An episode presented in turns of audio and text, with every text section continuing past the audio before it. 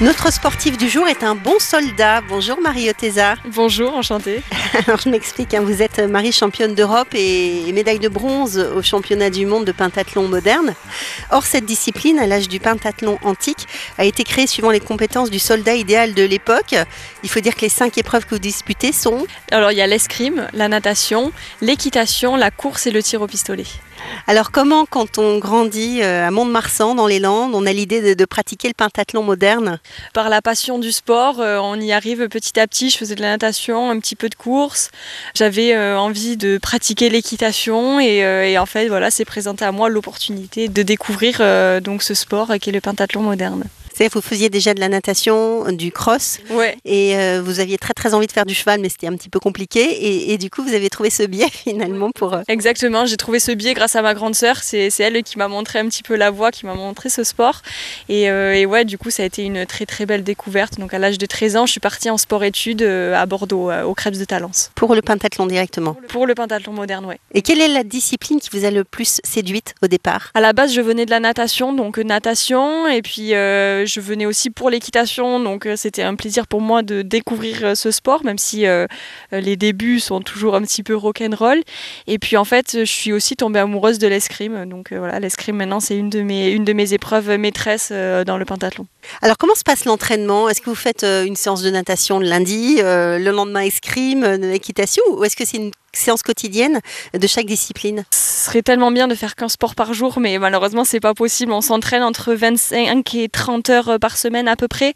Donc là-dedans, euh, comprend euh, mes 5 sports, plus ma préparation physique, ma récup, ma préparation mentale. Donc euh, en fait, c'est un combiné de tout ça, un petit peu tous les jours. On est à peu près entre 3 et 4 sports par jour, plus de la prépa physique, du coup, qu'on intègre à, plus à l'intérieur. À temps complet, quoi. j'ai un contrat avec l'armée de champions, donc, et en plus, j'ai repris mes études à côté, euh, donc je suis en études de kiné. Donc euh, voilà, je combine les deux euh, encore pour deux petites années. Quoi. Deux petites années, parce que là vous avez 29 ans. Oui. Et la carrière s'arrête Non, c'est moi, disons que j'ai 29 ans, donc il est temps aussi que je pense à mon après-carrière et finir sur les Jeux de Paris, ce sera un énorme, un énorme goal déjà dans ma carrière et ce serait incroyable. Et encore plus si je ramène une médaille, donc voilà, je, souhaite m'arrêter après les Jeux de Paris pour finir ma carrière en trombe. Et vous avez déjà connu les Jeux Olympiques à, à Tokyo en 2020. Alors, question un petit peu bête, mais qu'est-ce qu'ils auront de plus ces Jeux de Paris? Paris justement. Paris justement déjà il y aura tout le monde dans les gradins il y aura euh, voilà on va on va être porté par tout ça. Il y a aussi la particularité du coup que Tokyo c'était mes premiers jeux. Des jeux en plein milieu du Covid donc euh, des gradins qui étaient complètement vides un village olympique qui euh, se vidait au fur et à mesure. Donc euh, donc là pour le coup je, pense que les, ces deux olympiades que j'ai vécues vont être des olympiades qui vont être à l'opposé euh, complètement l'une de l'autre j'ai vécu euh, des jeux dans un pays que je connais pas avec des gradins complètement vides et puis là je vais connaître des jeux avec des gradins complètement remplis euh, remplis de monde que je connais et, euh, et ouais non ça va être euh, deux événements complètement à l'extrême l'un de l'autre et mais ouais qui, qui me marqueront tout autant l'un que l'autre quoi par contre je pense. Comment ça se passe justement les épreuves aux Jeux Olympiques les épreuves de pentathlon? Ça se passe sur une seule journée plusieurs jours? Alors on va avoir plusieurs jours de compétition. En fait on va avoir une phase de demi-finale pour les jeux et également une phase de finale. Donc c'est un petit peu compliqué. On, en fait on part de 36 on se divise en deux demi-finales donc de 18 et euh, le but du coup c'est euh, dans chaque demi-finale il y a seulement les neuf premières qui passent qui seront qualifiées pour la finale. Donc euh, en fait on fait toutes nos épreuves donc nos cinq épreuves en une heure et demie. Et euh, donc l'objectif c'est d'être dans les neuf meilleurs de sa demi-finale pour pouvoir le lendemain refaire la même chose mais cette fois seulement avec les 18 meilleurs de la finale. Alors on va détailler un petit peu les épreuves. L'épreuve d'escrime c'est l'épée oui exactement donc euh, on peut toucher euh, tout le corps. On a une touche, une minute, donc c'est ce qu'on appelle une mort subite.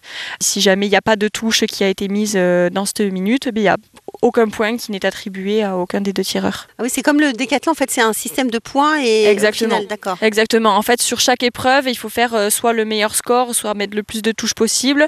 Et en fonction de ce résultat, on a un certain nombre de points qui sont attribués. Alors on continue. L'épreuve de natation, c'est un 200 mètres nage libre? Oui, exactement. Ça se fait en bassin? Ça se fait en bassin, ouais. Discipline d'équitation consiste, c'est un saut d'obstacle sur une course de 400-500 mètres?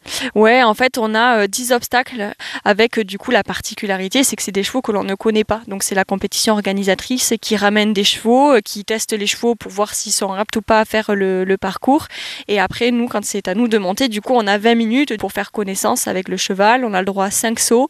Et après, du coup, on est envoyé sur notre parcours qui est à 1m10 de hauteur sur chaque obstacle. Mais comment on fait pour faire connaissance avec le cheval? On lui parle. Alors ouais, euh, chacun a ses petites techniques. Moi j'aime bien, ouais, je, je, viens lui parler, je viens, euh, je viens, vous allez me prendre pour une folle, mais je viens lui renifler dans les narines. ça me permet de me connecter avec lui, euh, je sais pas, j'aime bien. mais ouais, on, on, parle avec lui, on on le communique, après il faut être doux, il faut réussir à, créer une connexion avec le cheval, à réussir à se faire comprendre par le cheval. Et, euh, voilà, mais moi c'est une des épreuves que j'aime le plus parce que justement c'est être capable de créer ce lien en seulement 20 minutes, être capable de se faire comprendre, être capable de comprendre aussi le cheval, de comprendre comment il fonctionne et du coup de s'adapter en fonction du cheval qu'on a. Mais, euh, mais moi c'est vraiment une, épreuve que j'adore maintenant. Quoi. Et donc euh, la course, en fait c'est un combiné course-tir Oui qui est un petit peu dévié du biathlon, c'est ça? Oui, exactement. Ça ressemble au biathlon. On appelle ça le laser run. Donc en fait, c'est un handicap start. Donc en fait, par rapport aux, épreuves qui étaient avant, on a un score. Euh, la première va partir au chrono à zéro. Et mettons, j'ai trois points de moins que vous qui partez à zéro. Mais du coup, je vais partir trois secondes derrière vous. Et en fait, du coup, on part comme ça. Donc on fait 5 euh, fois 600 mètres avec quatre tirs euh, entre chaque. Donc on commence par la course, on finit par la course. Et du coup, avec des tirs laser à 10 mètres.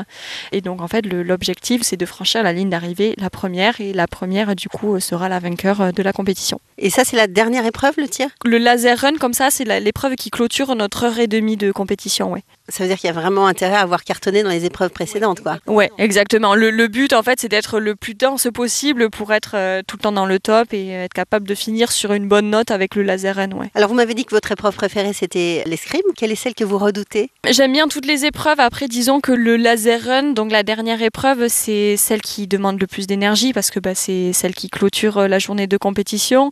On a euh, potentiellement d'autres journées de compétition sur les jours d'avant dans les jambes. C'est là aussi où il y a le plus de concurrence parce qu'en fait on est collés les unes aux autres, on voit les gens remonter, on voit les gens tirer à différentes vitesses, on voit les scores des lumières qui s'affichent en face pendant le tir. Donc c'est là où il y a le plus de stress et d'enjeux aussi vu que c'est la dernière. Donc euh, donc c'est celle-là ouais qui me procure on va dire le plus de stress et euh, mais, mais c'est aussi une très très belle épreuve que j'adore faire et qui est tellement satisfaisante quand on arrive à tout aligner et que tout se passe comme prévu. Quoi. Prenons par exemple euh, votre titre de championne d'Europe, c'était en 2018. Quel a été le moment un peu magique où vous avez su que, que c'était gagné? C'est marrant parce que cette compétition, enfin, je, on appelle ça le flow dans le sport, mais c'est une impression qui est très très bizarre en fait, où, où on est complètement déconnecté de ce qui se passe autour. Donc en fait, je, je suis incapable de dire ce qui s'est vraiment passé autour de moi euh, jusqu'à mon dernier tour en fait de course. Euh, avant, je je sais pas, je sais pas trop ce qui s'est passé. Et en fait du coup voilà, quand sur mon dernier tour de course, je me rends compte que c'est bon, c'est dans la poche, bah c'est c'est un énorme kiff quoi. C'est on a plus mal nulle part, euh, on a je, pourrais courir encore 20 euh, minutes, euh, c'est c'est incroyable. C'est une satisfaction énorme pour moi. Et c'est aussi une satisfaction énorme de pouvoir ramener cette médaille à une équipe quoi parce que voilà c'est on est sportif mais on fonctionne pas tout seul il y a, il y a tout un staff qui est derrière nous il y a toute une équipe qui est derrière nous c'est toujours un un moment euh, incroyable de, de, pouvoir le savourer euh, avec toute son équipe. Quoi. Les épreuves des JO de Paris, ça va se passer où pour le pentathlon? Ce sera à Versailles un lieu incroyable. J'ai très très hâte d'y être. Alors, je reviens un petit peu euh, sur vous, votre carrière. Vous avez connu des blessures notamment. Qu'est-ce qui vous a aidé à garder euh, la foi, à garder espoir pendant, pendant ces moments C'est compliqué. Hein. On passe beaucoup euh, blessures ou même, même sans forcément se blesser. On passe toujours avec des phases où, bah, comme n'importe qui dans son travail, où on se demande ce qu'on fait là. Est-ce que ça vaut vraiment la peine qu'on le fasse? Et ouais, du coup, quand on est blessé, c'est c'est peut-être encore plus vrai, quoi, parce qu'on voit les autres partir en compétition euh, sans nous, euh, euh, on se frustre de devoir rester avec les kinés et le service médical à devoir faire tous nos soins. Ce qui fait qu'on reste, je pense que c'est l'envie d'aller jusqu'au bout des choses, cette envie de décrocher cette médaille. On est dopé à cette envie de vouloir se surpasser et, et je pense que c'est ça qui fait que malgré tous les hauts et les bas qu'on peut avoir, on continue quand même, quoi. J'ai lu que vous adorez le magret de Canard des Landes, votre région d'origine, arrosé d'un verre de Bordeaux, avec modération bien sûr. Est-ce que c'est compatible avec le régime d'une athlète de haut niveau? Occasionnellement, oui, bien sûr, le magret c'est compatible tous les jours, il n'y a, pas, a pas de problème. Mais oui, occasionnellement, disons que le peu de fois où je peux rentrer chez moi, je suis très heureuse de pouvoir aussi un peu décompresser et me déconnecter un petit peu de mon monde sportif. Et tant que c'est fait, euh, disons, raisonnablement, il n'y a, y a aucune contre-indication à la performance. quoi. Est-ce que vous écoutez de la musique pendant l'entraînement Oui, oui, beaucoup. On s'entraîne beaucoup avec la musique parce que aussi en compétition, euh, il y a un speaker, il y a de la musique pendant qu'on est en train de faire nos épreuves. Donc euh, c'est bien aussi pour nous de nous habituer à, à nous entraîner, à nous concentrer avec un bruit ambiant en fait. Et notamment pour les Jeux de Paris, vu que j'espère les supporters seront en folie, on aura beaucoup de bruit, donc c'est très très important de savoir s'entraîner avec du bruit. Est-ce que vous avez un rituel avant de débuter une épreuve? Ouais, alors j'ai un peu un rituel un petit peu pour chaque épreuve, mais en général c'est me remettre dans ma bulle, bah justement mettre des petits écouteurs pour réussir à me, à me booster, me mettre une musique qui me booste un petit peu. Je vais avoir aussi euh, un petit peu de visualisation, par exemple en équitation pour me remémorer mon parcours. Je me fais aussi de la visualisation pour euh, réussir à à euh, ignorer tout ce qui se passe autour en fait pour réussir à ne, ne voir que moi et, et, le travail que j'ai à faire euh, pendant ma compétition. Alors je reviens un peu à l'histoire du pentathlon. Donc le pentathlon à l'origine c'était les disciplines qui faisaient un bon soldat et quand euh, Pierre de Coubertin a remis euh, à l'honneur les, les, Jeux Olympiques, est-ce qu'il suivait ce même état d'esprit? Oui oui ben, complètement. C'était pour être le, le, alors à la base le soldat français mais ça a dévié pour être un athlète le plus complet possible. Si jamais on nous prend individuellement donc par exemple si on met un pentathlète euh, seulement à la natation, euh, bien sûr, on n'a pas le niveau des nageurs ou on n'a pas un niveau d'athlète, un vrai athlète pur sur une piste d'athlétisme. Mais par contre, notre densité sur des sports qui sont euh, aussi différents les uns des autres fait que, ouais, voilà, on est des couteaux suisses, quoi. On est capable de tout faire et de s'adapter très très vite sur n'importe quelle situation. D'où votre intégration dans l'armée Exactement, exactement. Ben, c'est un sport militaire à la base, donc c'est ça qui nous rapproche énormément des armées. Ouais. Mais l'armée accompagne énormément les sportifs et, et du coup, les sportifs qui souhaitent, euh, après leur carrière, euh, continuer dans l'armée, euh, c'est bien sûr des portes qui nous sont ouvertes. Ouais. Vous, c'est plutôt la kiné qui vous intéresserait Pour l'instant, ouais. Après, il existe aussi de la kiné dans les armées, donc, euh, donc je ne me ferme aucune porte. Je verrai où la vie m'amènera. Quoi. Le pentathlon, on l'a compris, ce que vous aimez, c'est justement la variété des disciplines. Le décathlon, ça vous tenterait? Alors, épreuves? ça n'a rien à voir. Et non, je pense que non, pas du tout. je pense que j'aurais eu mon lot de sports combinés pour quelque temps. Je serais curieuse d'essayer, mais pour le coup, c'est seulement des sports d'athlétisme, donc c'est seulement ça. Pourquoi pas essayer un jour pour dire qu'au moins c'est checké, je l'ai fait. Mais, euh, mais je ne sais pas si c'est un sport qui me parlerait autant en tout cas. Merci beaucoup Marie Oteza, bonne préparation et, et rendez-vous au JO. Donc. Merci beaucoup, merci à vous. En route pour les Jeux.